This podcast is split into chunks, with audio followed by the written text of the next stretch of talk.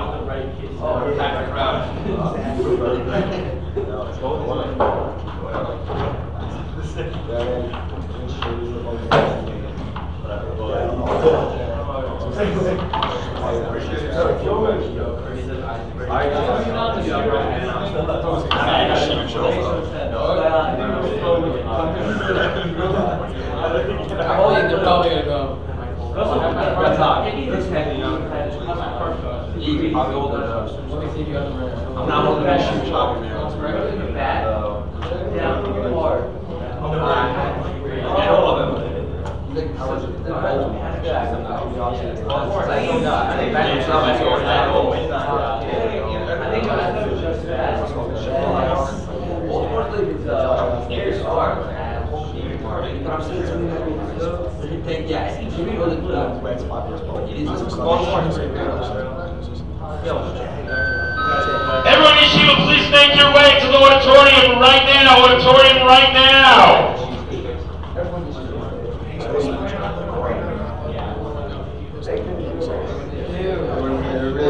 Everyone make your way to the auditorium right now. Question and answers, let's go. Order, God. Mark, order. I don't know what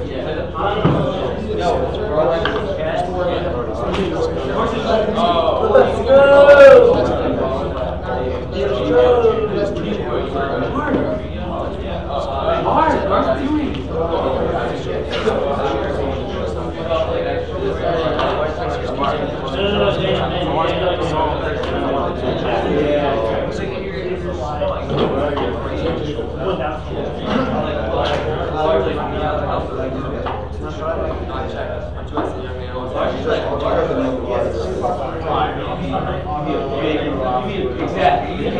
que.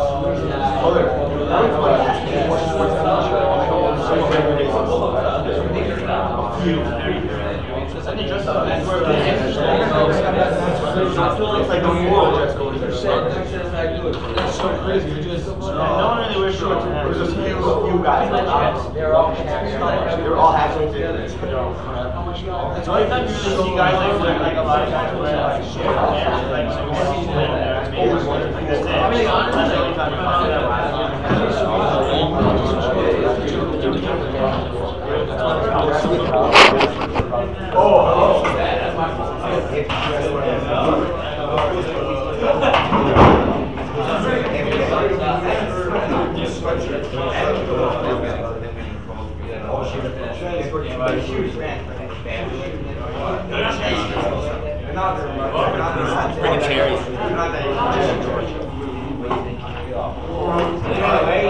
I'm going to shoot my giveaway.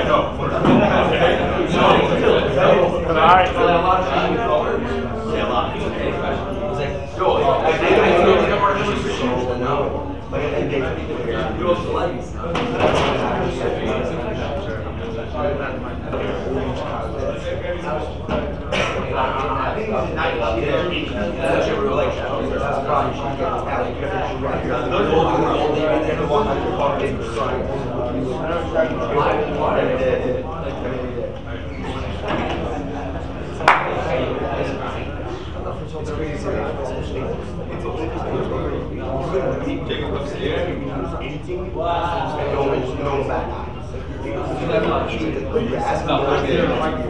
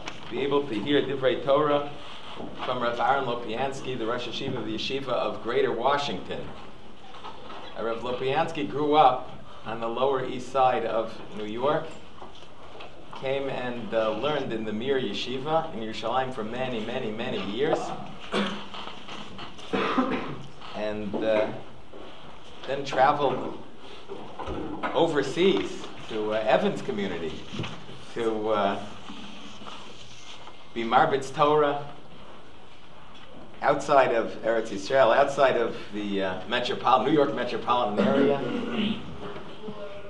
and bring Torah to uh, a level it hasn't been at in, uh, in the greater Silver Spring area. Uh, personally, I've been a Talmud of Rav Lopiansky from the time I was a teenager, reading his uh, articles under a pen name in the Jewish Observer uh, for many, many years.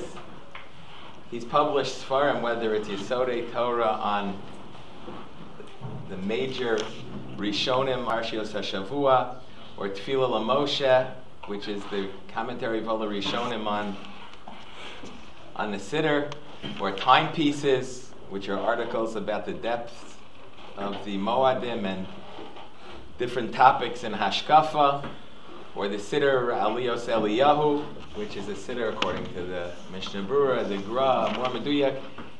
Rav Lopiansky, it's not for me to say, but he's an Ish Ashkolos. He's involved in many, many different areas, and perhaps most of all, at least for our purposes today, he is one of the foremost spokesmen or expositors of Torah Hashkafa, explaining what the Torah has to say on many different important topics that are very often controversial nowadays. Not that they should be, but they are.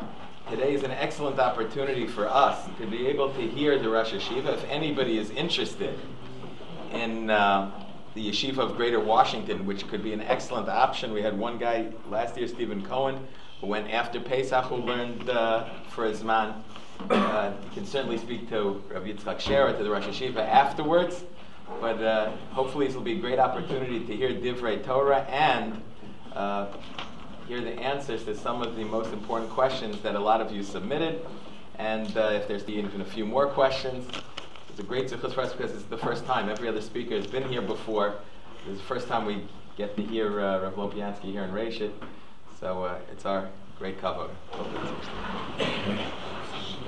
Um, it is, it, it is a, a, a, very unique opportunity for me. Um, as I said, I grew up on the Lower East Side with the, the door before. I just met uh, Rabbi Marcus Sr., and I remember him vaguely as growing up as a child. And it's kind of very moving for me to see, um, you know, t- to see things back again from where we grew up. Um, we did have a wonderful Talmud who's also from Side. I don't know if it's any coincidence, but Steve Cohen did come, and uh, we still have a very strong kesher. And um, it's it's very nice to, to, look around to see a group of intelligent mevakshim, people that want, they're interested. So we'll, I'll speak a few minutes about something in the parsha I think is relevant, and then we'll discuss things that you have an interest in discussing. It says there's a Chazal over here. Medrash Rabbah says that Moshe Rabbeinu saw the Jews working hard, and he was misaking Shabbos for them. He made a Shabbos for them. That's the Chazal's Medrash. So first of all, I mean, it's nice that Moshe Rabbeinu made that. It's believed that Paro went along with it. I don't think Moshe Rabbeinu sent a kol kore to Paro and said, from now on, there's going to be Shabbos, and Paro just signed up on it. So obviously, it didn't really free them from work. So, what was the point of it? So a Shabbos that you can't keep in any sense of the word. I, am sure that the work went on 24 7 like it was supposed to be. Well, what's the point of that Shabbos? The, um, the, uh, I'd like to bring in another point. This is the Sfas Emes makes this point. He brings it from his grandfather, Chiddushei HaRim, but it's, um, it's, he says it very, very brief way, which is normal for this Sfas Emes, but I'll try to explain it a bit. He says, it says, Vayomas Melch Mitzrayim, Melch Mitzrayim died, Vaye'anchu b'nei Yisrael and Kal Yisrael groaned. It would appear that when a king dies, and you and you um, and and you finish, there'd be a pause. It's it, I mean, why did it get worse? Maybe the new king made things worse, but you expect that when you're sitting shiva the old king, or whatever they sat, 30 days, 40 days, it'd be a little easier. I mean, the death of, even if you tell me that the new king, one that made it harsher, but the, their groaning, their reason to be to be upset sh- shouldn't be because the old king died. That's that's what the Kedusha um, addresses. So I'm going to try to bring out the point that he says, and, and I think it's a very important point in understanding the whole concept of Avdus. When we ask ourselves, what is the issue with slavery? What, what, was, what was it about that made the Gullus so profound? And the answer is that when you enter, it doesn't say, we have a lot of horror stories in the Medrash.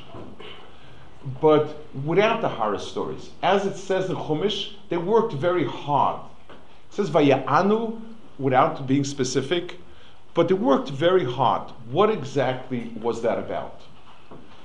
And the answer is the, the worst thing you can do to a person, the thing that will rob him of any hope, of any semblance of humanity, is when you spin him into a cycle of work that he has no time to think.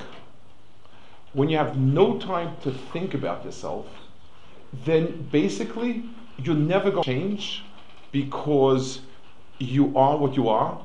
And without the person's das, without the person's mind and sense of self, the person is never ever going to change. The worst part about a slave is not the work that he does, but the inability to have the time to be on top of himself. And therefore, when the Jews worked in Mitzrayim, they were robbed of any chance to change, better themselves, or even to daven, because they were being spun. Yes, they worked very hard, very long hours, and therefore there was no time for themselves.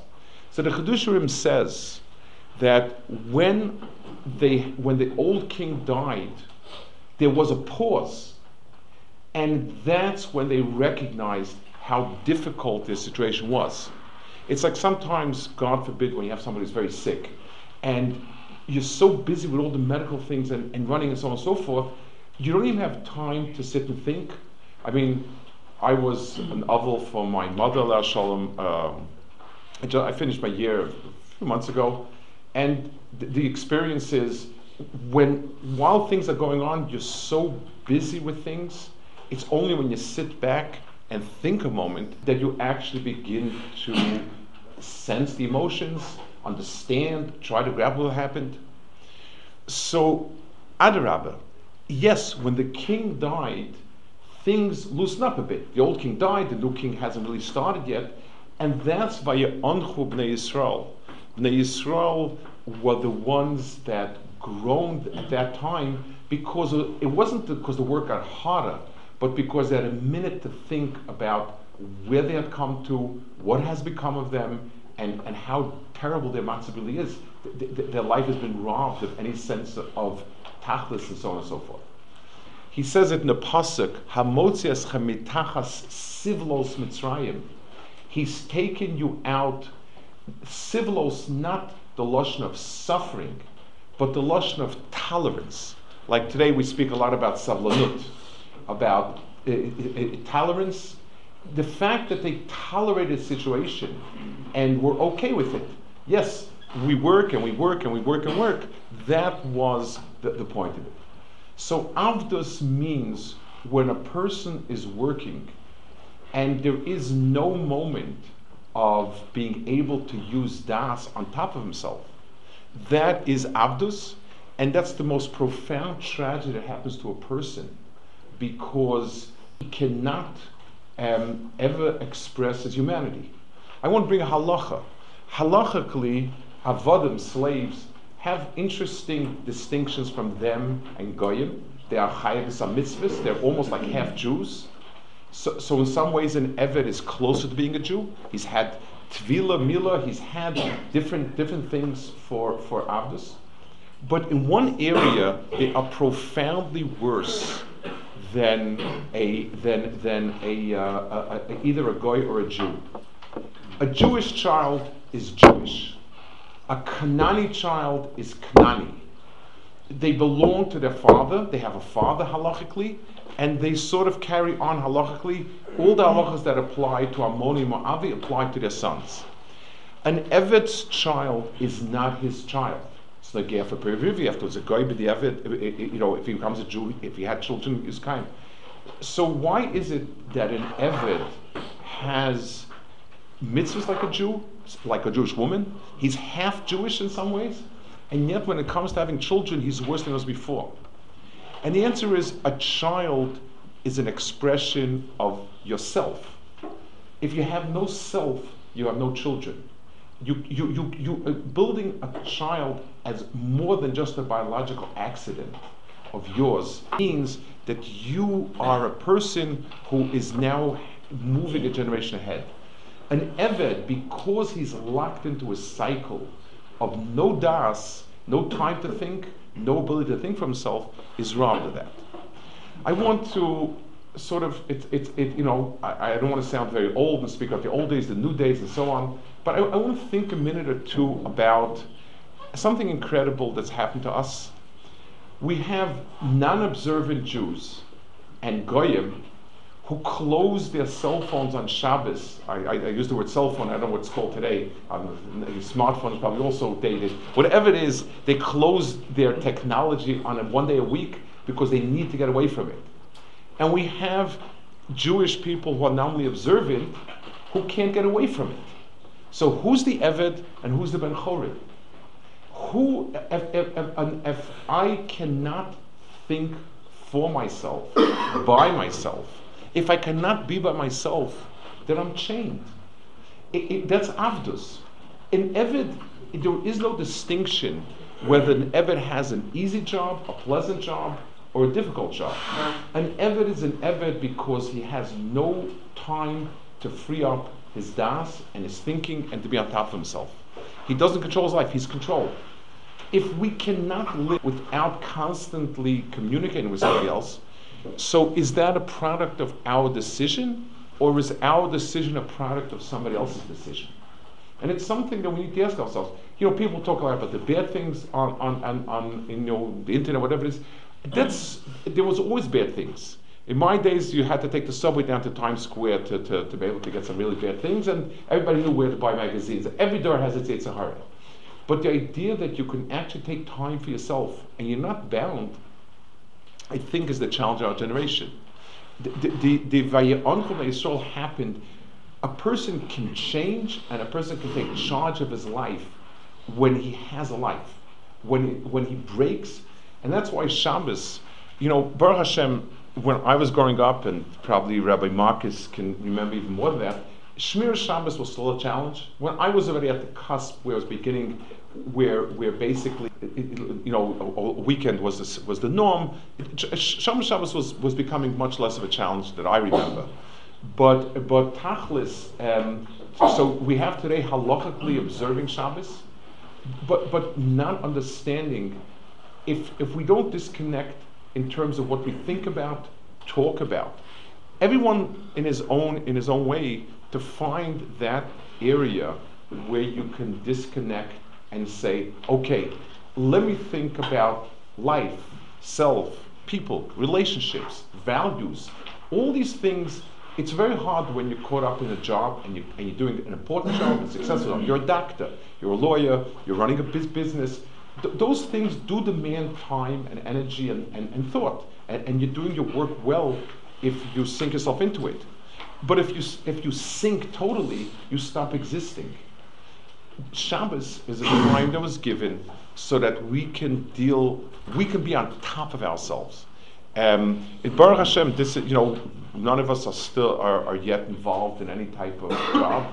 We're all standing still before our, our career. But if we start making our Shabbosim by understanding the idea of drawing back into yourself a bit, the idea of, of using time to think about important things, to learn about important things, to, to, to develop a self, it'll serve us very well in, in the years to come. Because of, of all the mitzvahs that, um, that Moshe Rabbeinu felt was important to enact in Mitzrayim, so he may not have been able to get a Shabbos where they won't work, but a Shabbos that he can sort of draw back and think, that's what he tried to do. So, having said that, I, I, I think in many ways this is this type of Shmir Shabbos is the challenge of our generation, and it's a very critical challenge. Halachically, it you know Dabba Dov is only speaking, and if you, you're allowed to think about other things, but the way we do it, we don't have a minute that we can call real Shabbos, and and that's why it's the most important thing is to to reclaim Shabbos and reclaim ourselves in the process. Okay, um, the Rosh said it's probably they would like to have in some interactive, and I'd be very happy to. A bunch of uh, guys submitted questions, so I'll just go through a few of them if possible. And uh, if we have time, if anybody else has, uh, has questions. Uh, first question Can I go to my cousin's bar mitzvah in a reform temple?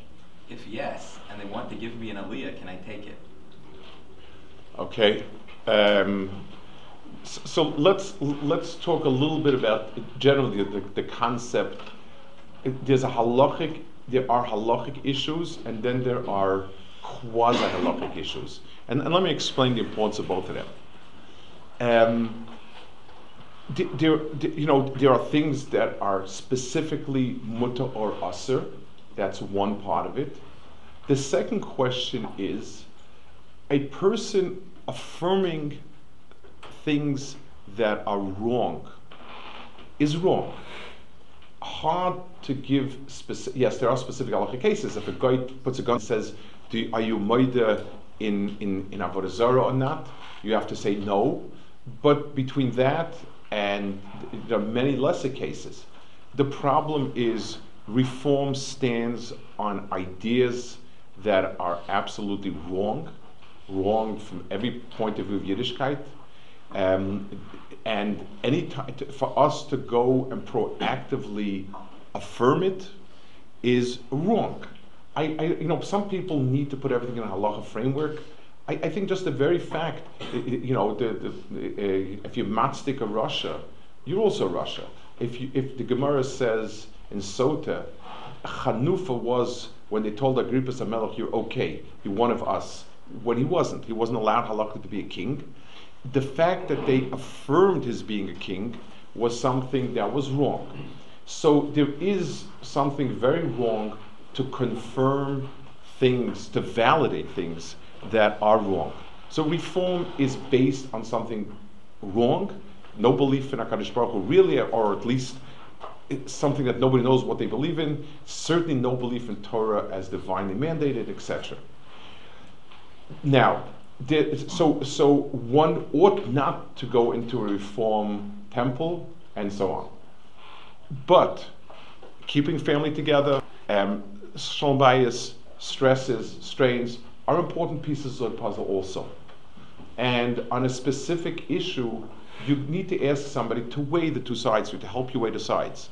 On the one hand, you don't want to confirm uh, something that's valid, something that's wrong. On the other hand, um, keeping a family together, not creating unnecessary stresses, especially since many times the strong, from party has a positive influence and is able to draw people in. So, on a, so getting an aliyah, make that that's a shaila of a bracha l'vatala. The kriya is probably not a kriya. I don't think you know there may not be ten men there. It's it's everything about it. They may not, you know, making a bracha is a problem you probably get away without making a bracha in, in over there. And but on the other hand, um, you, you need to take into account the broader effects. So one more point is important. If you're an important Rav and you're going in says, well, this Rav attended and obviously it's not so bad. That's also a big difference who you are and what statement it is publicly. So, on, so, so I would go as follows. In halachic issues, The aliyah itself might be problematic halachically, and that you definitely should stay away from. You probably could mutter a few words, you know, to, I don't think anybody would know the difference if you said Shem Hashem. You didn't say Shem Hashem. If push came to Shem, you could do something about that. The attending itself, if given choices, you certainly should not.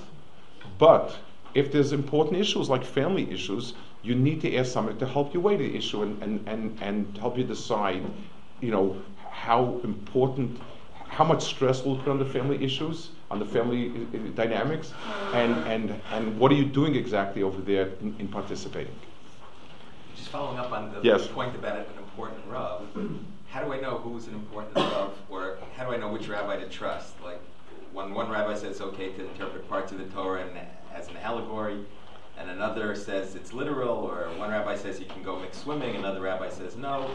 How do we know who's real, who's not real? How do we determine? So let's give an analogy to something else as a problem. I mean, people who have severe medical issues. I, I, I was recently, someone called me. They, they, they, need some connection in Washington. It's a woman whose husband is very, very ill. And, um, you know, and, and as, as I talked, this woman kept talking and telling me, I, I, I vaguely know them. It, it's like, this doctor said this, the other doctor said that, and this one says this, this one is this, and so what. And, and it's like, at some point, she, she's collapsing under the weight of conflicting medical advice. Um, you're a layman, and you, every doctor said something else, and someone else, and so, and so on. What do you do? And the answer is you start from someone you have a personal trust in. At the end of the day, um, everybody who is here in yeshiva has, and is staying here, and he feels that Torah's emes is being given, has a starting point. He has a Rebbe that over a year or two has learned to trust, has learned to feel that what he's teaching is authentic, and so on. Let him recommend the next person.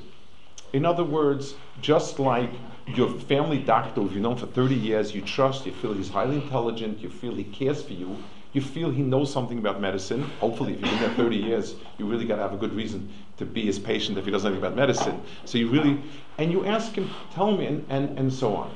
There's, there's a there's a in, in the in the um, Gemara, mitivon shel krovim, atamakir tivon shel. From the people you know, you know what's what's the truth about the others. Um, incidental, cute anecdote.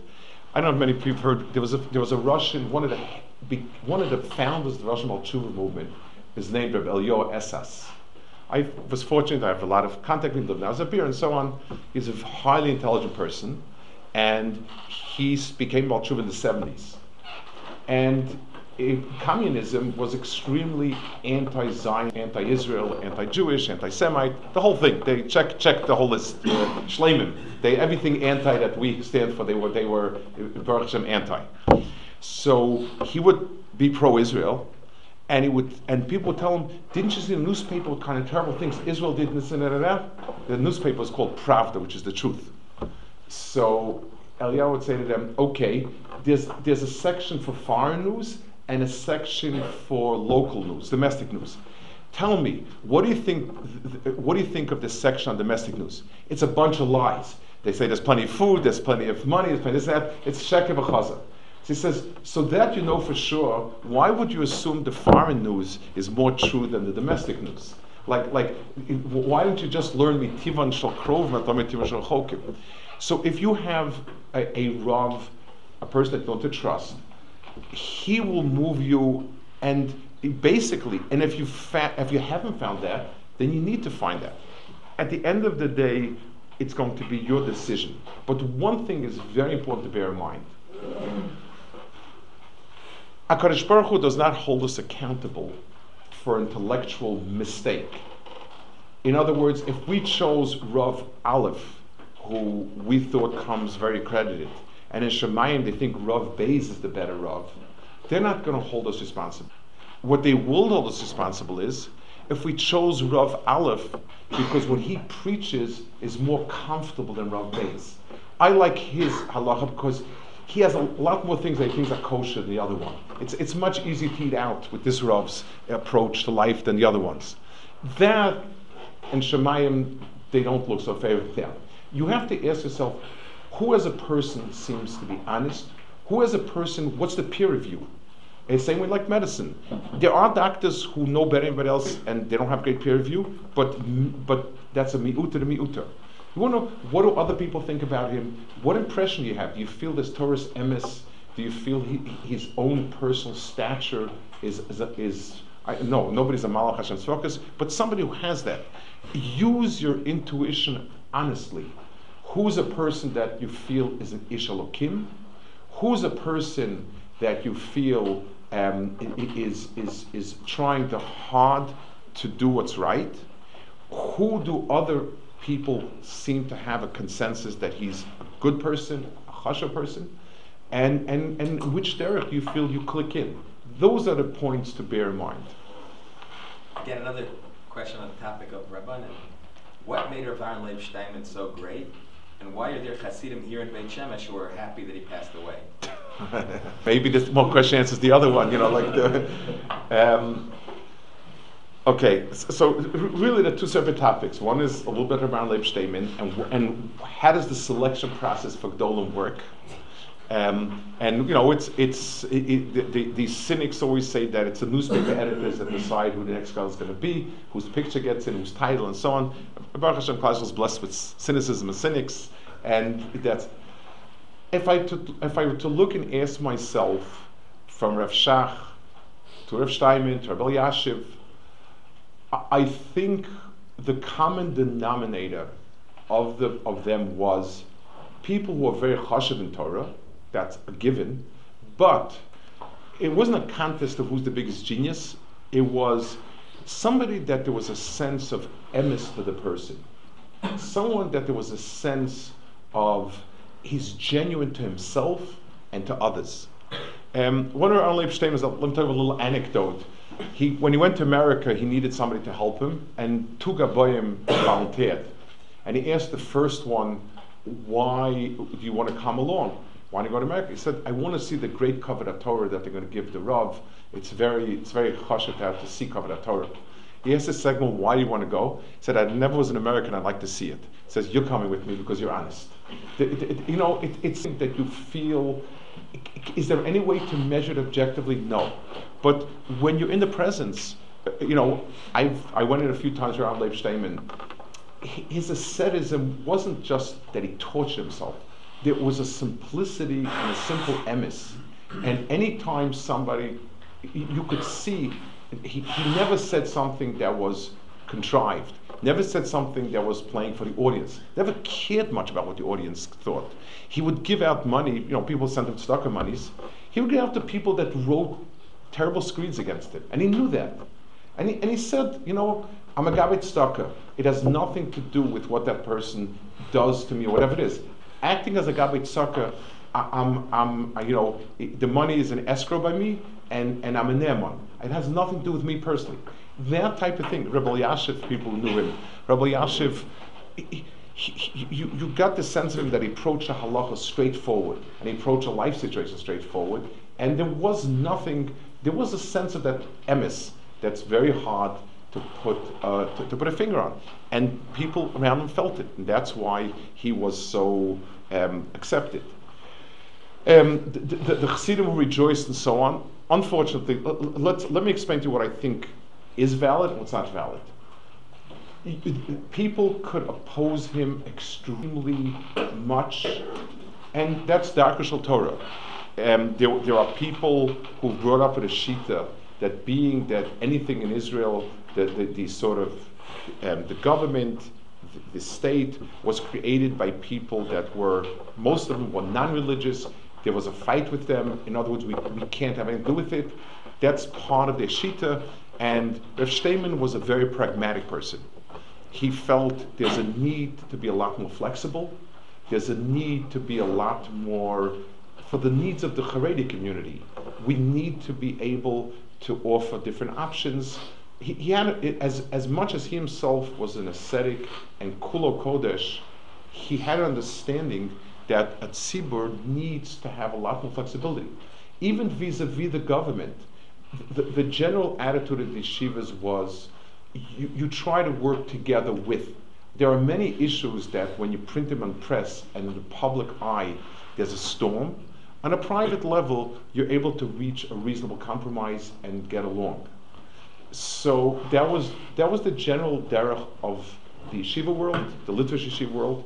The Hungarians and some of the Hungarian world were extremely um, antagonistic. That was their shita, that was the mahalach. Um, and it's something that I think is important to learn Salafist life. Many of the Satmar Hasidim that you see looking violent, not looking violent, acting violently and kind of saying despicable things and so on.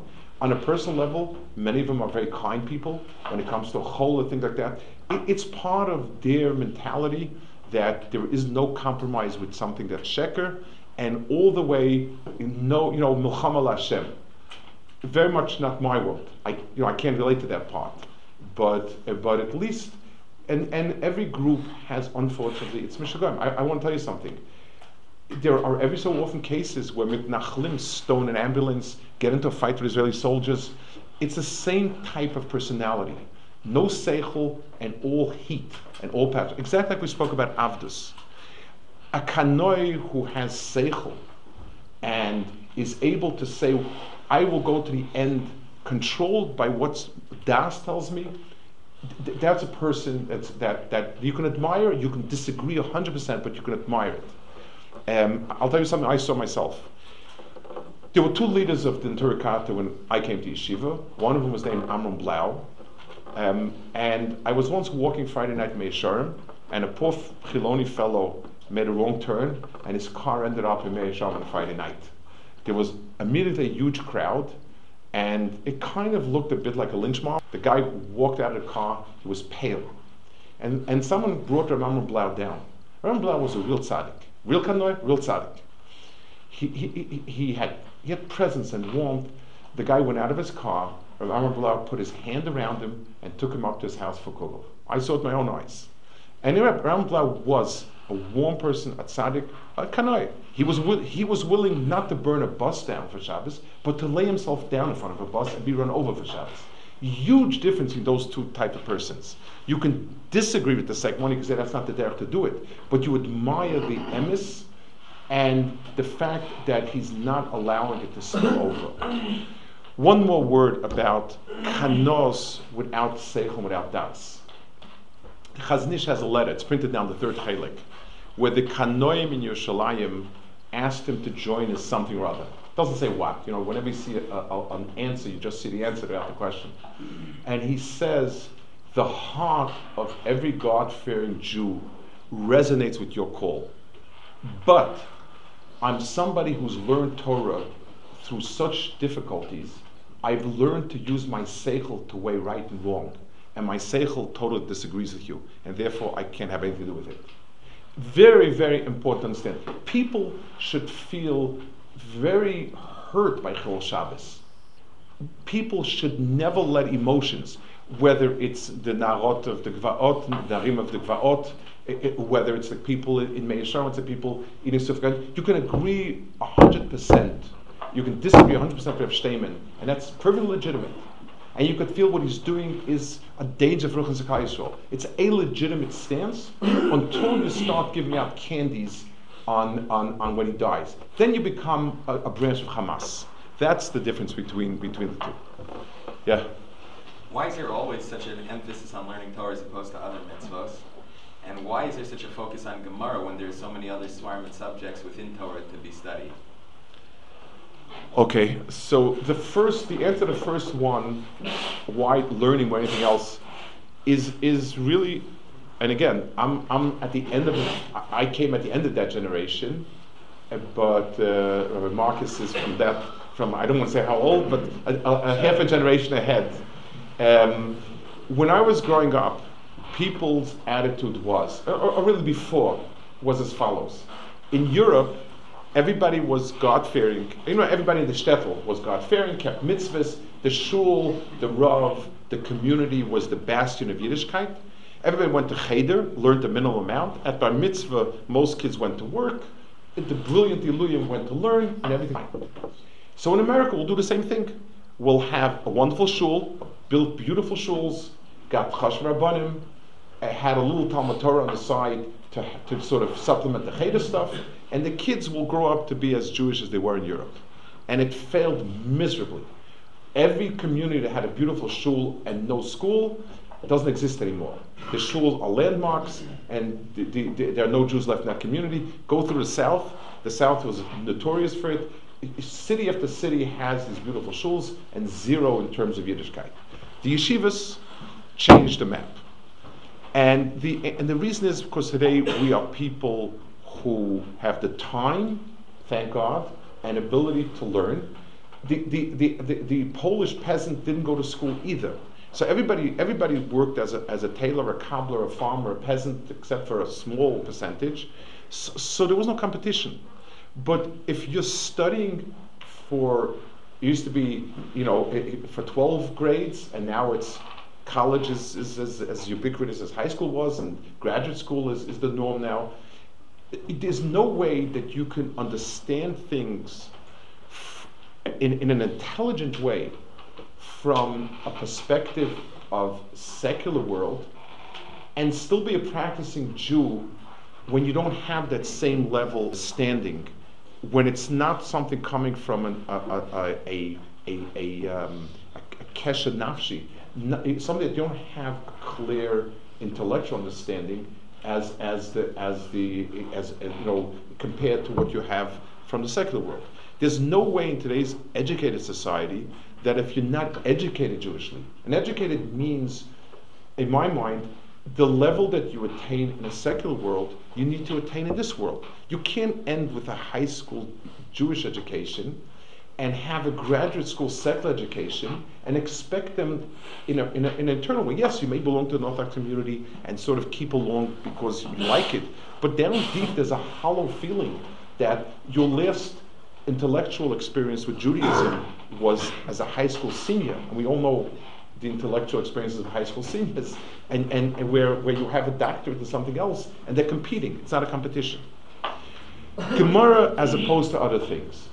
So um, let, let's, let's, let me give you two leads as to why I think it's important.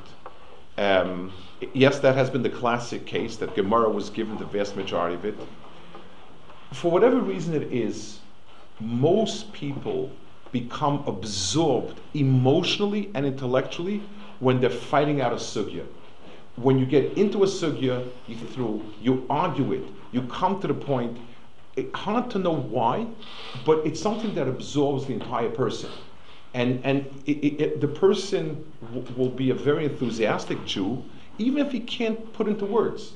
I'm not saying that it doesn't need to be able to put your moon into words, but time and again, there's something about Gemara that absorbs the person and is able to bring out an emotional high that, that is incomparable. Anybody who's past a certain stage in Gemara where he's comfortable enough, he can figure out the sugya himself a bit. He can argue on the points of the sugya, finds that that involves him. So one reason is just empirical evidence, kind of. This is where it's. It, a second area, and I think this is very important. Torah should not be treated as a philosophy. In philosophy, it's what I think, what you think, what he thinks. Everyone's got their own philosophy. There's no real way you can argue points of philosophy. But it's an idea, it's an ideal, it's not a reality. Gemara treats halacha as a reality.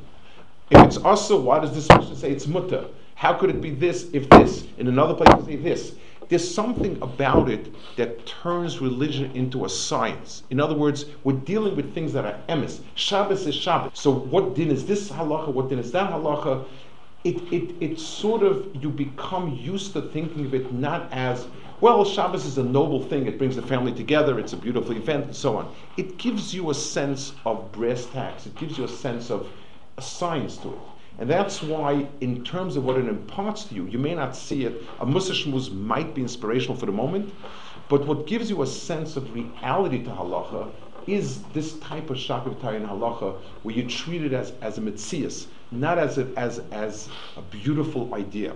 We have, the world is divided, the world of knowledge or thinking is divided between ideals and reality. Science deals with reality, liberal arts deals with ideals. liberal arts are negotiable. Science is not negotiable. And that's to give that type of sense, Gemara is by far superior than what we would call Machshava philosophy. Can I ask, can I ask a question? Sure. Um, I just want to ask two questions that I feel are, are burning in, uh, A what? in- are burning in the hearts of many of the Talmidim in the last, uh, last week or so. Um, the first question is heard the shmooze from the Rosh Yeshiva. I don't think he wants to, um, to, to ask such a question, but about Shovavim. We Yeah. had uh, shmooze on the Shabbos about Shovavim in the beginning of the Shmiras Habris, Shmiras Einayim. Right. And uh, I, I think that many of the, that there have been some questions about the notion of being Shomer Bris and Shomer Nine, um, where they say science maybe tells us it's healthy or, or it's not, you know, the, Torah seems to be curbing something which is not, and, and maybe that's damaging in the long run. And I think the, the more deep underlying question is there's a strong sense of guilt which is connected to something which many many people can't help. And the question is how to deal with that on a personal level. That is that is question one. Wow. okay. Question one is I mean, you need a fire extinguisher. So much is burning in everybody's heart. You, you're going to need a. honestly, yes. Yes, and what else is burning? And secondly, in terms of tefillah, and many people feel that they spend a long time. I had two or three discussions yesterday with Bachman about this. That you daven for something and daven for something and daven for something, and sincerely, really, and the tefillahs aren't answered. Few of the boys said to me, I just feel like there's no more personal kesher, no more personal relationship with Hashem. It's like he's not, he's not answering my tefillahs. I think those two questions are very are burning. Okay, so let's talk about it. I, I'm, I'm, I'm glad you bring it up. So l- let, let's talk about the first. They're obviously quite separate issues. Let's talk about the first issue first. First, whenever people tell you science says something and it's about psychology, psychology is an exquisite mix of facts, theories, and philosophies. In other words, psychology, i i i- what, the more technical it gets, the more it's factual. There are things that you can bring data about certain things, studies. Interpretation of studies are tricky um, and really tricky, uh, and you know that it's a shifting. And then down at the bottom, psychology. Someone posed once the following question: You have two Nazi guards in, uh, in, in Auschwitz. One of them suffers from nightmares, guilty conscience, trouble, just is falling apart emotionally, and the other one is eats and drinks and fresses and he's, he's a happy person. Who's the psychological basket case? Well, it depends um, where you're coming from. If you're a German medical officer, the, the, the second guy is wonderful, the first guy needs help, he's mentally ill. If you're not a Nazi, if you're an American, say the, the second guy is a psychopath, and the first guy is a healthy individual reacting the way a healthy individual reacts with traumatic situations like this. So, so I'm very wary about it. Let's look a little bit at what the Torah Shkaf is. Let, let's, let's step away from Shmir Sabris. A person is married. It is nonsense that if a person finds the most attractive woman in the world that he's mad in love with, he's not going to want a different woman also at some point. If you let your body roam freely, it will do what all the important people in America now, you know, are being exposed as doing. The, the body knows nothing but taiva, and no matter how wonderful, it's like a, like a meal.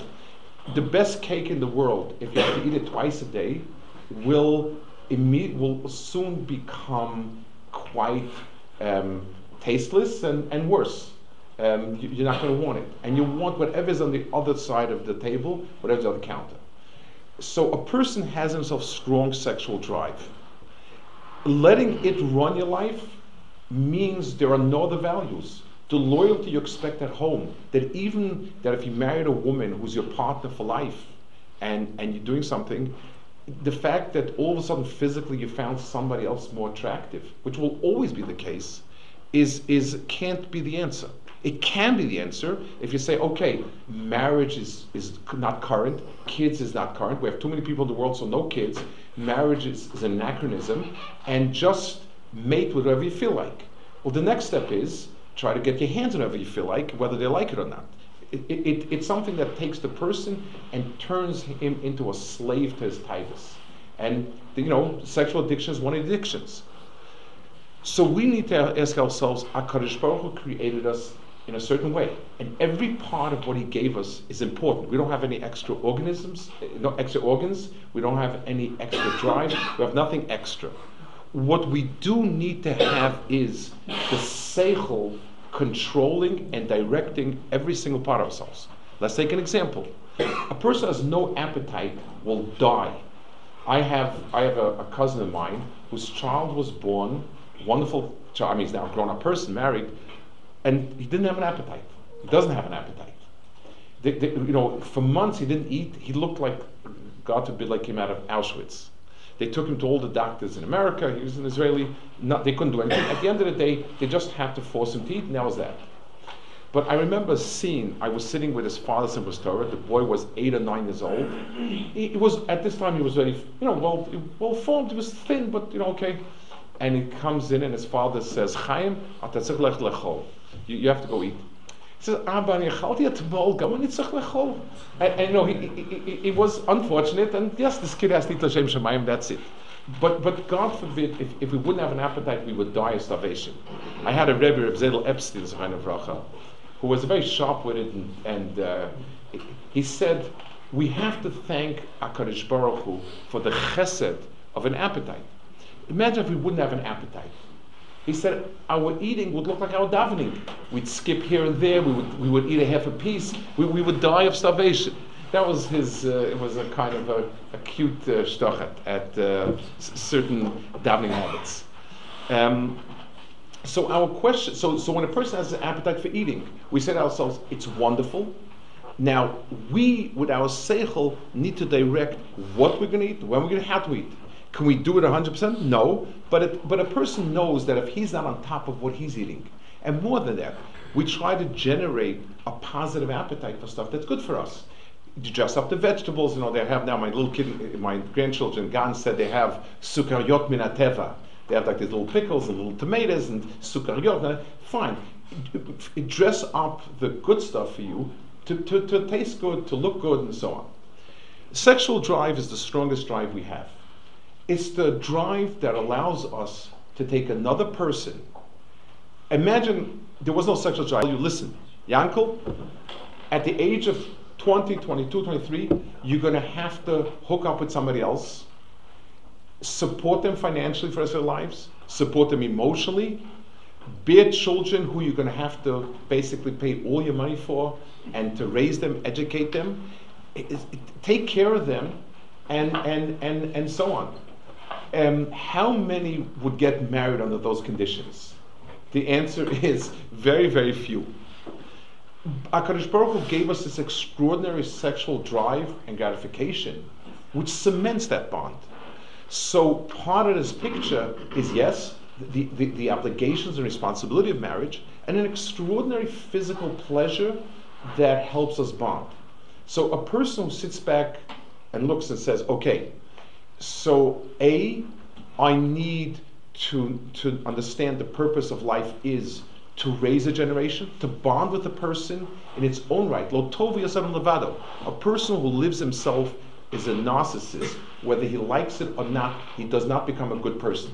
Even if I give a lot of tzedakah, but if I can shut my door and say, I'm not open to the public now, then, then, then I'm self-centered. Once a person gets married, there's no shutting the door. You are 24-7 on call. And when you have kids, you're 48-7 on call. That, that, that's the, you know, you, you, you start becoming an individual. Our generation today, where marriage has gone out the window, where marriage is an anachronism, is an extraordinary selfish generation. Because if you can't be on call 24-7, and if somebody else's problems are not your problems, you could be charitable, maybe, but not more than that. So HaKadosh gave us marriage to bring the best out of us, to complement our shortcomings, to force ourselves to live with somebody else so that I know I need to compromise. and to bring children to the world where we infuse life in them physically, we, we give them our values, and we carry on another generation.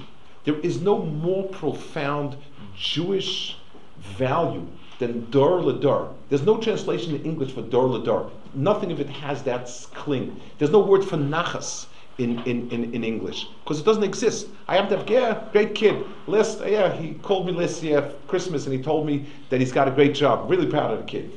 You know, th- that's it. I say at every simcha, you know, people get up and say, our family's tradition has been X. May these children carry it on for the next generation. That's what we want. That's what we expect. That's profound value. And even people who are not even observant, mishpacha is, is a magic word. Nachas is a magic word. Doros is a magic word. Those words ring well even with people who become very lax and observers because it's of value. So I say to myself, the word that's used for these areas is called k'dusha. K'dusha does not mean prohibition, it means dedicated. When a person takes uh, uh, uh, uh an animal and says it is kadosh, it means it's dedicated for Avodah Hashem. A person takes stock of his body and he says this body has a purpose. And the purpose of, of, of the sexual drive is to create the strongest bond possible. If I dilute it by running after everything stray, then I'm diluting it. It's suffering because of it. Yes, it's, a, it's not an easy task and you will fail many times. But understanding the positive value, what I'm doing is I'm not landing prohibition on myself. Imagine a person can tell his wife, You're the only woman in the world that I ever touched. And you're the only one, my physical relations are for you. I want to tell you something. I, you know, I come from a world where obviously even shaking a woman's hand is done rarely on, on, on the very, you know, the, the heter for it is dachuk in, in our, in, in, in my my poskim, and just about not. And every so often, there is an uncomfortable question, confrontation, etc.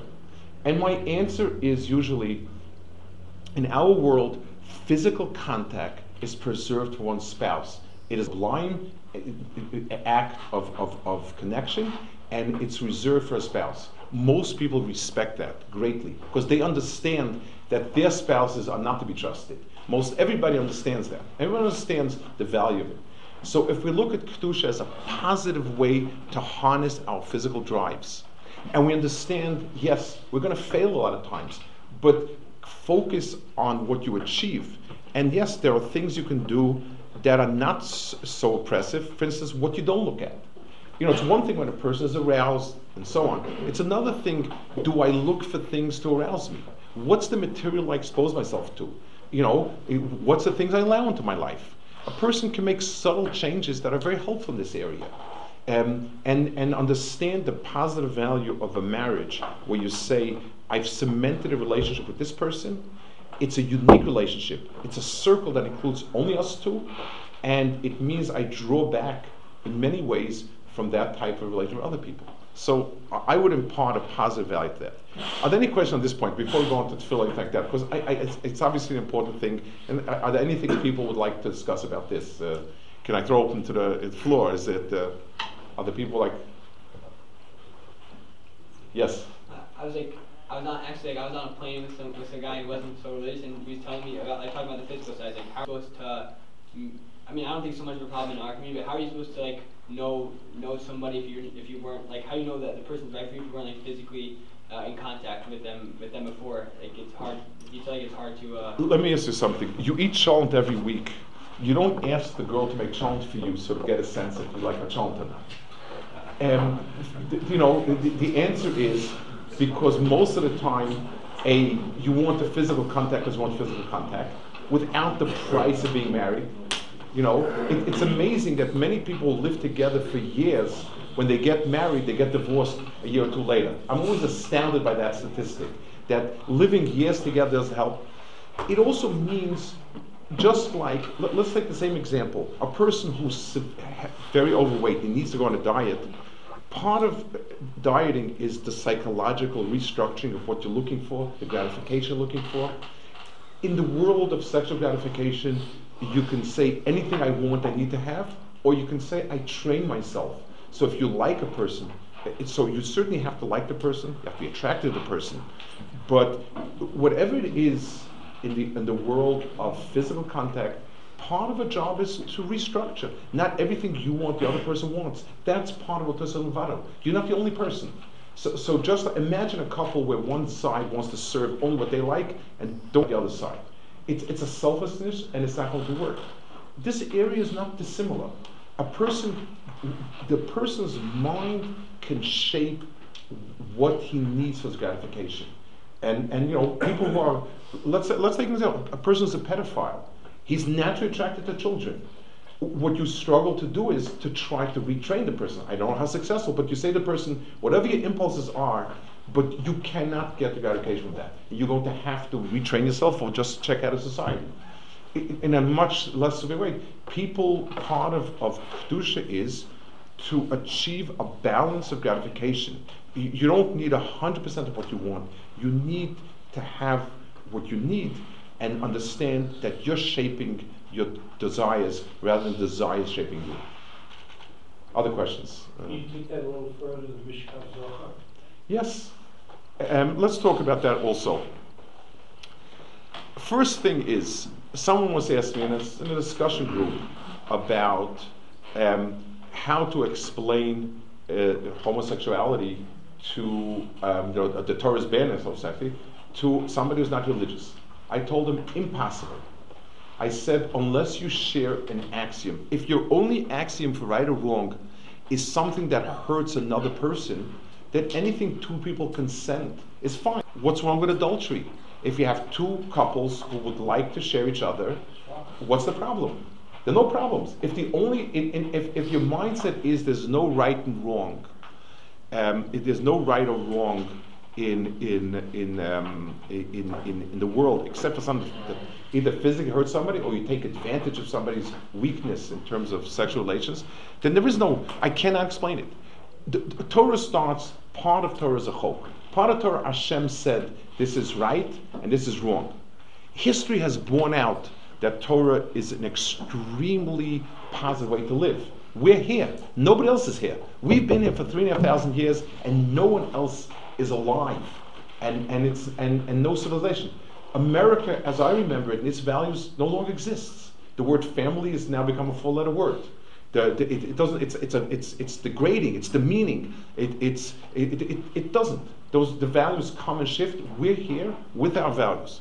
So I can't. There's no rational explanation why. I, I mean, you can explain why if a society wouldn't work, but if two people want to do something and both agree and both are very happy with it. So the Torah says it's us. I have to live with it. So a, I if I can, most people. I mean, I've spoken privately with people. Most people being attracted to a male is not a problem. Most people are attracted to a shish. Nobody has any problem being attracted to a shish, and yet it's usser. So, and again, I said if even everybody consents, all four sides consent, it doesn't make a difference. The Torah, and that's how we treat Torah. Like we said, like we spoke before about treating it as a science. It is. This is what this usher. There are people who I think must be there, there, there must be a small group of people that can only maybe they can't. It's a tragedy. I don't know the answer. What about somebody who's born a mamzer and as much as halachically you, you're able to be mat to many mamzer? What if there's a single person now? I don't know. It, these are what if people are born? If you ever take time to visit hospitals where people ALYN, like I, I once had a child just you know for uh, orthopedic reasons, but ALYN is a hospital not in, Yerushalayim for you know people that are basically committed. They have severe. They're born with severe physical impediments that they they're basically institutionalized. What's their life about? I don't know the answer. I don't know. I, I don't. I can't answer what I can't. But the only thing is, I'm mamin shleima that there's a tachlis in that life. There are, I do believe there's a small percentage of people that struggle because they can only have homosexual relations. So he, maybe he can never get married. I don't know. But but it does that the fact that that it's tragic. So for most people, I think if they understand, I am attracted to a man more than a woman. Many people, and, and, and I've begun to see it, I think it's been suppressed because they don't like the idea that people who are attracted to men can also attract to women. But at the end of the day, um, I do believe most people can be can, can be attracted women sufficient enough to have a family, a family life. They prefer men. Torah said no. You know, it's the same way like you prefer some a woman doesn't want you. So tough luck. You know, understanding that that, that the drives that God gave us need to be met, but it's just like a person who's stuck in a place where there's no kosher food but tuna fish and matzah, mm. and he's got to live a month on tuna fish and matzah. It's not pleasant to live a month on tuna fish and matzah.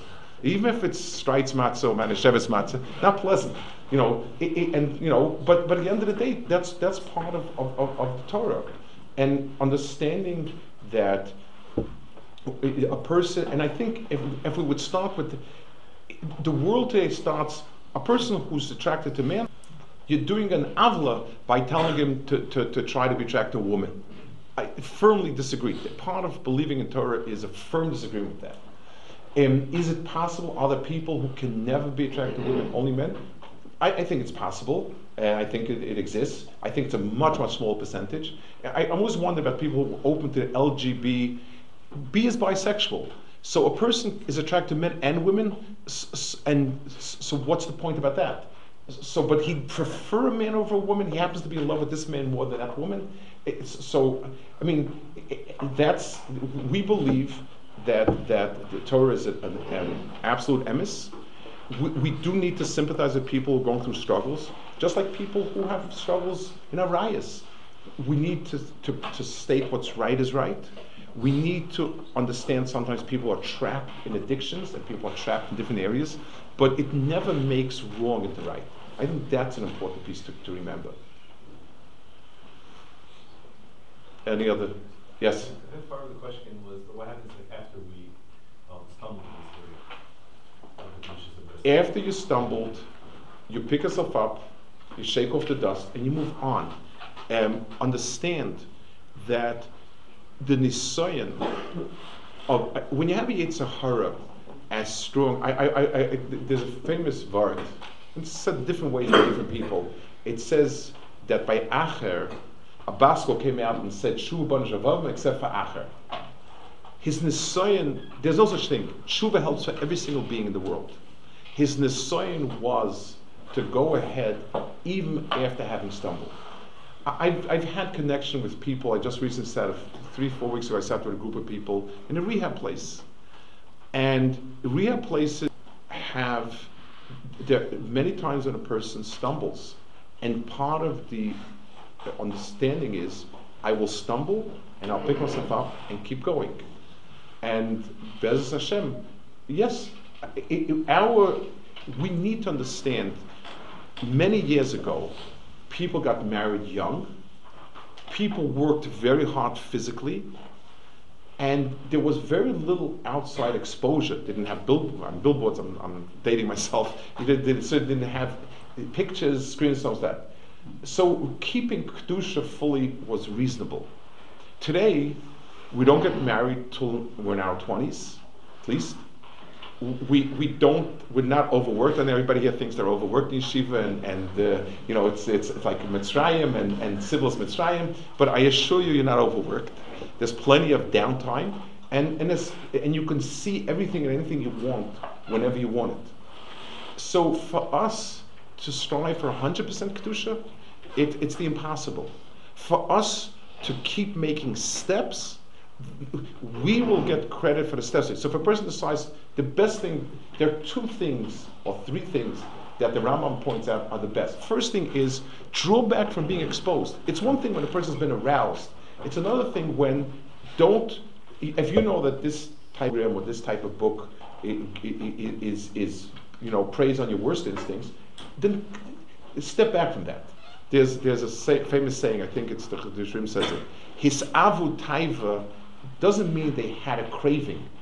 They, they wanted to have a craving. They, they, were, they, they had a taiva for a taiva. We read a book in order to get a taiva. That you that your person can hold back from looking. So that's those are steps you can do.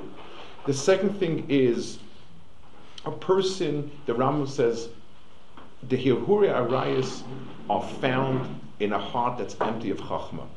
In yeshiva, in, in the Litvish yeshiva world that I grew up in, in the Chassidish world, they talked a lot about Kedusha and so on. In the, in the Litvish world, they talked less about it, and they spoke more about getting a fire and a passion learning. The Zohar Kodesh says, why did the Chachamim not get together and cancel the Yitzhar of Arayas? Even though the Gemara does speak about it, the Zohar has a different answer. The Zohar says, Ilav Yitzra, if not for the Yitzhara, Chedvesa de Shmaitzeleka, there'd be no joy of learning. You walk into a beis medrash, and it's bubbling and boiling, and people are screaming at each other, and no, and that the energy of a person, the passions get harnessed something else. That's the most positive antidote. It needs to express his passion energy. The Zohar says that those two passions sit on the same pleasure center in a person's brain. And if we do one, I'll, I'll- let me tell you, I, uh, many years ago, it was Israel's 50th birthday, and this was 48 years to Israel's independence. So it's two years before that. I walked out of Mir Beis Medrash. Mir Beis Medrash in the morning is an awesome place. I mean, it's just jam packed with sound and, and you know, it's, it's overbooked, and it was, it was a, it's an amazing place. I walked out, and there was a journalist for a Philadelphia newspaper who started a study about Israel. He was going to write a major piece about Israel two years before t- to be published at its 50th I- I- Independence Day. He was a guy, never seen anything, and he was doing the religious community, and somehow he had gotten to the yeshiva. He was standing out in the hallway looking into the beis medrash, and he was frozen like he'd never seen anything like it. And he asked me, he said, you're speaking he says, tell me, do they, do they ever come to blows or not? Do, they ever get into fights? Like, it looked to him like in, in a minute or so, there'd be punches flying all over the place, and people, there'd be blood and police and stuff like that. And I told him, no. What? I guess they knew where to send him. Um, and you know what? That type of energy is an appropriate energy. The Rambam's antidote. One more thing, and the Rambam says, the Rambam says, the Rambam points out at the end of Issurei Biah, three things, two I've told you, and one is Yichud. The Rambam says, the way to stop doing something you don't want to do is don't get yourself into trouble in the first place.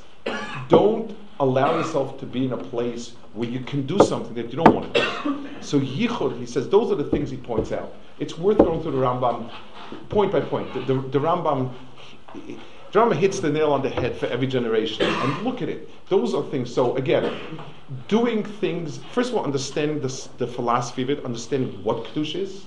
Two, refraining from getting yourself from, from doing things that, that arouse you, that, that sort of that, that tease the appetite. Get involved in learning in a, in, in a passionate way and in a heated way. And don't ever allow yourself to be in a situation. If somebody that you're very attracted to, it's wonderful to meet in a restaurant. To meet in a private place is asking for trouble. It's a, it's an isser, and it's there. Nobody has the brakes powerful enough to stop himself. Those are the areas that that that we have, and, and it's been again the approach of the Litvish yeshivas was much more to focus on the positive instead of the guilt and the averas and all things. It, it, it was a chinuch approach. Yes. Didn't you say Malcolm Shabbat Tshuva means how to go and get So that's good if you're sincere. The one, the, it- certainly a person who struggled and won is a much better place. Um, the problem is, is sometimes it becomes an excuse. In other words, I'll become a Baal Tshuva, I'll do that various now and become a Baal Tshuva later. So, so that's something to be aware of. But certainly, if you had to struggle with it and you become a stronger person, hashkacha is that you're a much you, you, you have a lot it's, it's like you know it's like the difference between a person who lives in a first world country and then was exposed to disease to a person who was exposed to disease suffered it and got better he's immune for life and his body can resist it. We start with where Akash Baruch placed us where this is the time and place we got placed. And you know and, and then um, if we make the best of it we will be stronger people for it. That's a good point. Yes. Yes. Just to come on, two questions. Is it mutter to go to a gay wedding? So I would feel very strongly that that's much worse than going to a reform place because you're you're affirming something that the Torah said is usher. In, in other words, you're participating in that is a statement that what the Torah said is wrong. So just like, for instance, um, i- i- you know, a- a- an event. It's one thing when you have an event where people are Mechal Shabbos. It's another thing where the event is Chil Shabbos. And, and in my mind, I, I can't see a place where that. A person has to stand up for his principles and say, I believe. I, I'm not. I, I know that you think differently. I respect you as a person, but this is something that for me, it's it's absolutely wrong. It's just like going to a Christian service. I can respect Christians. I can think they're well intentioned, but walking into a Christian service and participating in it is. And again, I'm I'm, I'm avoiding the halachic issues, um, but but I'm saying in terms of the statement that this is also something. So so so to me, that's something that's extremely wrong. The Rav said the same thing with a family member? Even a family member, I, I, you know, it's it, unfortunate. The, this is where I've gotten the shaila many times. So, it, it- to participate, it's the same way like participating at an intermarriage. It- you know, when you tell a person, listen, you need sometimes even tell a family person, I love you, I'll do anything for you need. You can't ask from me to give up my life for you. For me, this is so profoundly against what I believe in that I that that I need to I can't. Um, if somebody were to make a wedding on Shabbos, which is only the rabbanon really, you, you wouldn't attend it because you would feel I, I can't be a party. It's one thing when somebody drives to the shul. It's one thing where, where, where the Chil Shabbos is the core of what's happening. You you need to be able, and it's again these are terrible situations, um, difficult situations, but you need to be able to tell a person I, it's, it's the choice that you're making that's wrong to me. And just as if this is the most meaningful thing in your life, T- Torah and Hashem's mitzvahs are the most meaningful thing in my life. You can't ask me to come eh, to, to a, a mixed wedding because this is the most important thing in your life. Well, I would give up my life for this. So don't ask me to do something that, that I can't do. I, I, think in that sense you, you have to be able to make that statement. And I know it's a terrible, I, I, I get these questions and, and I know it's heart wrenching. But I've gotten questions when somebody intermarries and the mother is torn apart, the siblings are torn apart. It's, it's rough, but at some point the person needs to be able to say, needs to be able to get the message, I don't reject you, you're always welcome to me, but to participate in something which I think is I can't. Yes? Uh, I know before before someone becomes a ger or gioris, sort of discouraged, but then after after someone becomes a ger or gioris, is it like what's the reaction to it? Is it more of a proud, is it a noble thing? And then one step further, if someone becomes a ger and then you know isn't the, the most noble Jew in the world, is it like a regret that that happened? It's just what sort of what's the reaction to the So, okay, first of all, let, let me point you to, there's a letter from the Rambam to a Ger Tzedek, to Avadia Ger. It, it's an extraordinary letter. In general, the Rambam's letters, he has two types. There's his long letters, like epistles of sorts, that's, learn, that's learnable, that's, but his shorter letters express tremendous amount of his uh, human side reaction. There was a Ger Tzedek called Avadia Hager, who asked him about saying Al Avasenu, asked him a whole bunch of halachic shaylas, and he also said that I had an argument with my Rebbe about whether or not Muslims are over the Avodah. My Rebbe said that the throwing the rocks on the Mount Arafat is a pchin of, of, of Markulis, and something else they do is like Baal Pa'or, and something else they're over the Avodah I said not, and he called me an idiot. Um, what does the Rambam think? That's a letter. It's printed. Um, read Shal- Shilat's edition of the letters are, are the best edition. So the Rambam first of all goes through the Alok He says Avram Avinu is the father of everyone who came to understand Hakadosh Baruch Hu. He, he's the of of everyone that was not of Liboy, and you certainly are a proud son of Avram Avinu. You can sell Avasenu. Then he writes an argument with his Rebbe. He says, first of all, you're right 100% halachically. Muslims are not of the Avodah It's nonsense. But he said, I wonder, was your Rebbe drunk off his raka when he said this to you? A person who the Torah gave us 35 mitzvahs to love and so on, and he, and, and he called you a fool? He says, I, I can't believe that a sane and learned person would say that. And he said, a fool, somebody that dropped his family and everything that he had because makir in the emes, that's a chacham tzaddik, and he, he lists a bunch of titles that he feels should be ascribed to. It's a very powerful letter. Having said that, we do have to understand. So definitely are mekabel. There's 35 mitzvahs, you know, to to to again. You also need to recognize sometimes are problems and issues. It's, it, a person can convert, but he's from a different culture. It's not always easy to acclimate. There are problems. The Gemara, when the Gemara mentions things that are not complementary, it's because it's very hard for a person to change into from A to B. It's a process, and in that process, it's not easy. You know, it's never easy because you can make a decision when you're very inspired. That's why we schlep out gators. But sometimes it does come. So, on objectively, on, on an objective level, there are issues. The overriding halacha is to embrace the person. If he's a if he did it sincerely in his, in his halachic care, we embrace the person. We also recognize sometimes there are problems, and, and it's going to take a lot of help and hand and hand holding. Yes. Can you eat at someone's house whose family doesn't keep kosher? you can tell them, I would love to eat with you together. Let me tell you what I can eat. Um, I can drink water. I can have cold fruit. Um, and but I want to, you know, if if, if you I think mean, like a, like a family in the community, like a really family, just doesn't. Like a what? Like a like a family in the community that doesn't always keep kosher in there. Some, somebody else asked about a family that keeps kosher at home, they'll eat at at non-kosher restaurants. So you tell them, you know, you feel uncomfortable about it, and you know they might have brought stuff from the restaurant. Even if they're careful, halachically, you you, you can't trust the person um, if he eats not kosher. So again, you can sometimes, if it's a pressing situation, certain things you you you can eat matzah. You you know if it's a, if it's a cold piece of gefilte fish from a can or a jar on a plate that even if they weren't careful, if if th- there are really pressing needs, you know, family, community, stuff like that, you, you need to go through the nitty gritty and find where you could get, where you could, where you could go where- behalacha. In general, you can tell people, you know, I just feel comfortable eating, you know, people that are there. I trust you. I know this, but but I'm going to. I want to come to you. I'll come to you, and so on. I- I- you get a lot more. I mean, a lot of times you get the worst problems when people, you know, you have Balitshuva and the parents say, we'll cash it at home for you.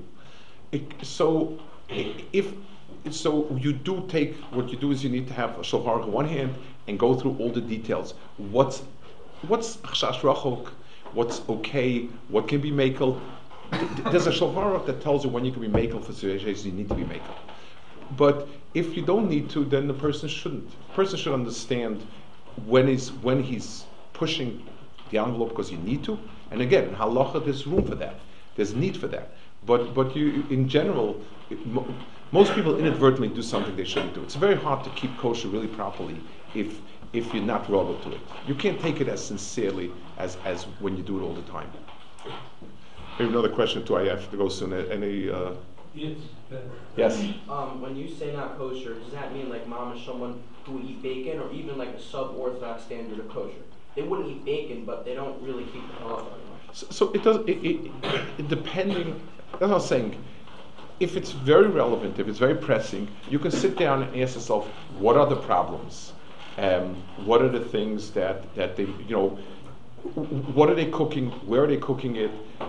You know, you need to start working with nitty gritty. Usually, you have to ask yourself, what are the shas are likely to occur? Um, what are the type of products? Uh, Are, are they making on cheeses and wines? It, those are th- if if the, if the if there's an urgent reason for it, you need to sit down with somebody and go through the possibilities. I'd say it's not impossible, but even people keep a so-called sub-orthodox. Is, is he using stuff with gelatin in it? Is not using. What's the common things that they use that you would be very comfortable? What are the things that that could be the problems, and and what's relevant? Sometimes if if if they're serving a, a, a cold sandwich, may or may not be a problem. So I'm saying, uh, one area might be a problem is checking vegetables, checking lettuce. So people, lettuce are the most kosher thing, but they're not. You know, so I'm saying those things require sitting down with somebody, benichusa, going through the checklist of issues, seeing what's the pressing reason for eating there, and then go through piece by piece. There's no other answer. What about they'll be insulted if you like if you if you So listen, let, let me ask some. If, if a person, God forbid, is diabetic, he has no problem saying, you know what? I know you're going to be careful with the sugar, but somebody doesn't live with diabetes, doesn't know what it is to weigh the grams and look at the sugar. I don't want to impose it on you. And you know, usually the best Lussa say is, I'm going to go in. It's an imposition. Let's. I want to be with you. I want to. Sh- I'll tell you, it was a amazing. We have a guy who lives across the street, uh, uh, an African American, a wonderful person, and he loved to communicate. You know, people offered to buy his house, and he says, "It's the most beautiful community. I'd never, I'd never want to move out." And he's a wonderful person. They had his birthday, something he wanted to invite everybody for a barbecue. So Evan knows the next to Eisenstadt's, Johnson's. So um, the, the next neighbor said, "You know what? We'll make the barbecue. You'll be the host. You'll stand there and cut the meat, but we'll do it by us, and then we'll solve all the problems." That's how we did it.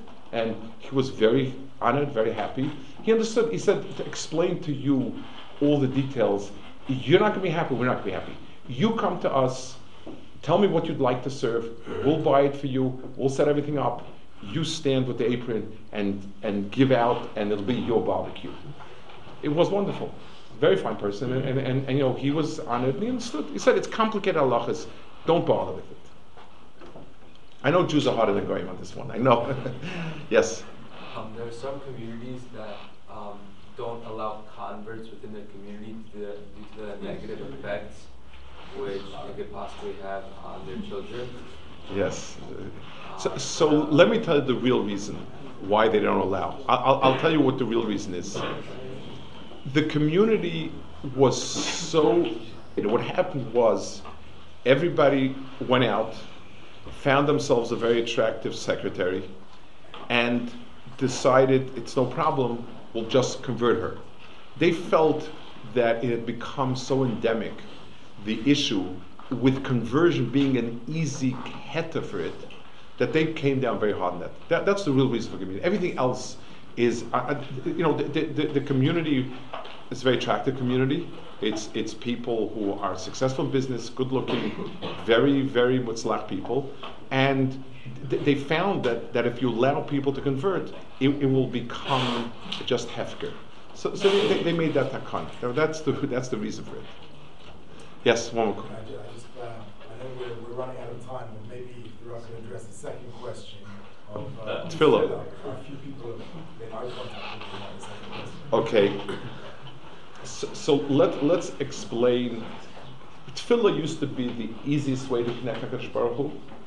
And one of the reasons is, Reb Chaim Stein in Telz once said that in the old days, everybody had so many problems that when they heard Elul is coming, you- all you needed to do was just to, to give permission to cry, and sobbing was very easy. Everybody was burdened with tons of problems. And, you know, it, it, it didn't require much when you have a house full of older kids who aren't not married. Your parnasa is every day, you know what's happening. The, the, the goyim are having pogroms every other day. So, of course, tefillah comes very easy. I mean, thank God we have things easy, but then the natural means for tefillah is, is not, the natural stimulus for tefillah is absent. So on the one hand, it's a problem. On the other hand, it means, like like the, Mark said about Balat Tshuva, it means we need to reach deeper into ourselves to think about tefillah. Again, these type of things need some some s- self-reflection. No, it means between yourself, nature, and Hakadosh Baruch Hu, not connected in any way. A person needs to reflect: Does my life have meaning? How do I connect Hakadosh Baruch Hu? Talking is the primary way of connection. If a person's davening, if his sense was this is the way connect, there's no other way to connect Hakadosh Baruch Hu as profoundly as tefillah. By affirming that Hakadosh Baruch Hu is what keeps me going and alive.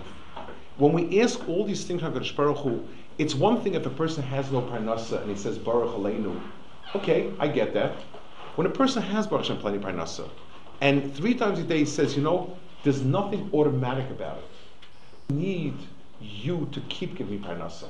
If I'm able to have a lifestyle that allows me to be comfortable and do the things I want to do, it's because you keep giving it. If I'm healthy and, and walking around and energetic, it's because you give me. The fact that Klal Yisrael is spread out all over and we're assimilating out at horrendous rates, Kabasha for Gadol, Kerosenu, Kavana is so. First thing, a person needs to build up a perception of what tefillah will be like. It's a communication of Baruch Hu that shuts everybody else out, but me and Hashem.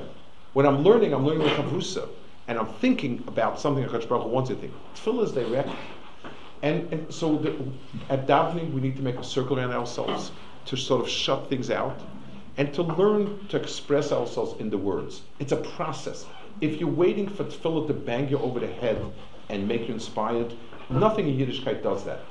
I'll, I'll maybe just finish with an anecdote, uh, story, not an anecdote. Um, a friend of mine went to yeshiva together with me became not from. He drifted out. Uh, Unfortunately, those days didn't call off the derech. Those days it was the other way around. Those people that stuck sort of uh, w- w- had a name. They, they, they were on the derech.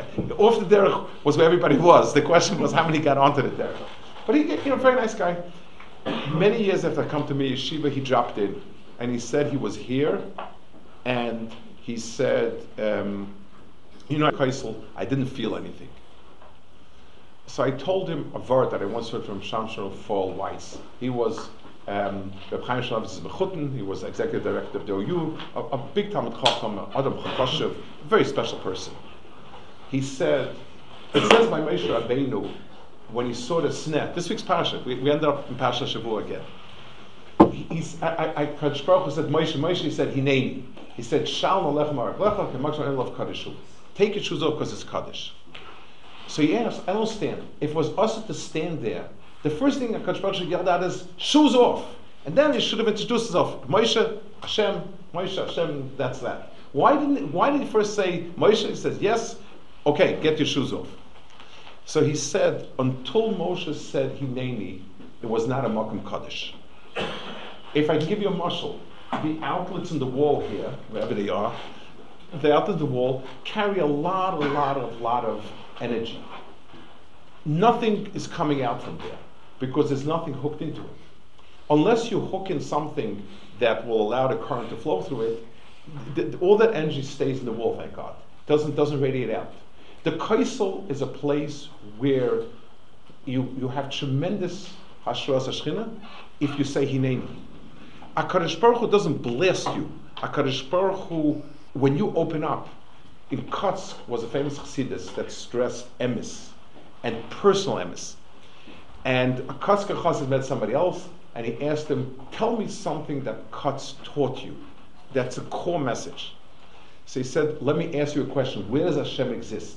He says, "What do you mean? Everywhere." In Kotz, they taught us it's wherever you open up a door and let him in. In other words, the philosophical idea of Hakadosh Baruch everywhere is meaningless to you. He'll come into your life when you choose to let in. A person first hisbonenus needs to be I am an empty person unless I have ruchnius in my life. If you haven't gotten to that point, nothing's coming in. If you're stuffed up to here and there's nothing missing, there's nothing going to be able to come in. The, the first mussar the person needs to learn is to think about, you know, I have everything, but where is the neshama of me? Where's the core of me? What, what in me is core and neshamadik and not physical and, and, and common to all of, of mankind? When a person makes that step, tefillah is the first thing, and if a person says, I'm facing Hakadosh Baruch Hu, I'm conversing with him, I'm telling him what he's giving, what I need, and so on. That's, it's a process. But the the central process to anything is, unless you feel empty, nothing can get in there. If you don't open up a door, the first thing is to be misboning that a life has no value and tachlis is a meaningless life. And when a person begins to feel emptiness, that's when a person is able to, that's when Ruchnis can start getting it. It's been extremely engaging. I got some amazing olam in terms, yeah. One second, I may be the only one in the room fifty years ago I had the zechut to know your father. And he was in charge, laying, davening, in the Bialystok the shul, which is still there, and Lower East Side, Willett Street. Yeah. And I just want to say one word.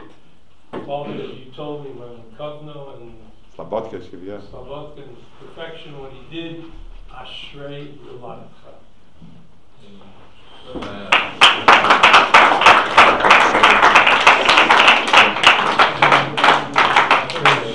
Hey, regular seer now, regular seer. Back to back to the Lechulas and Losechem. Thank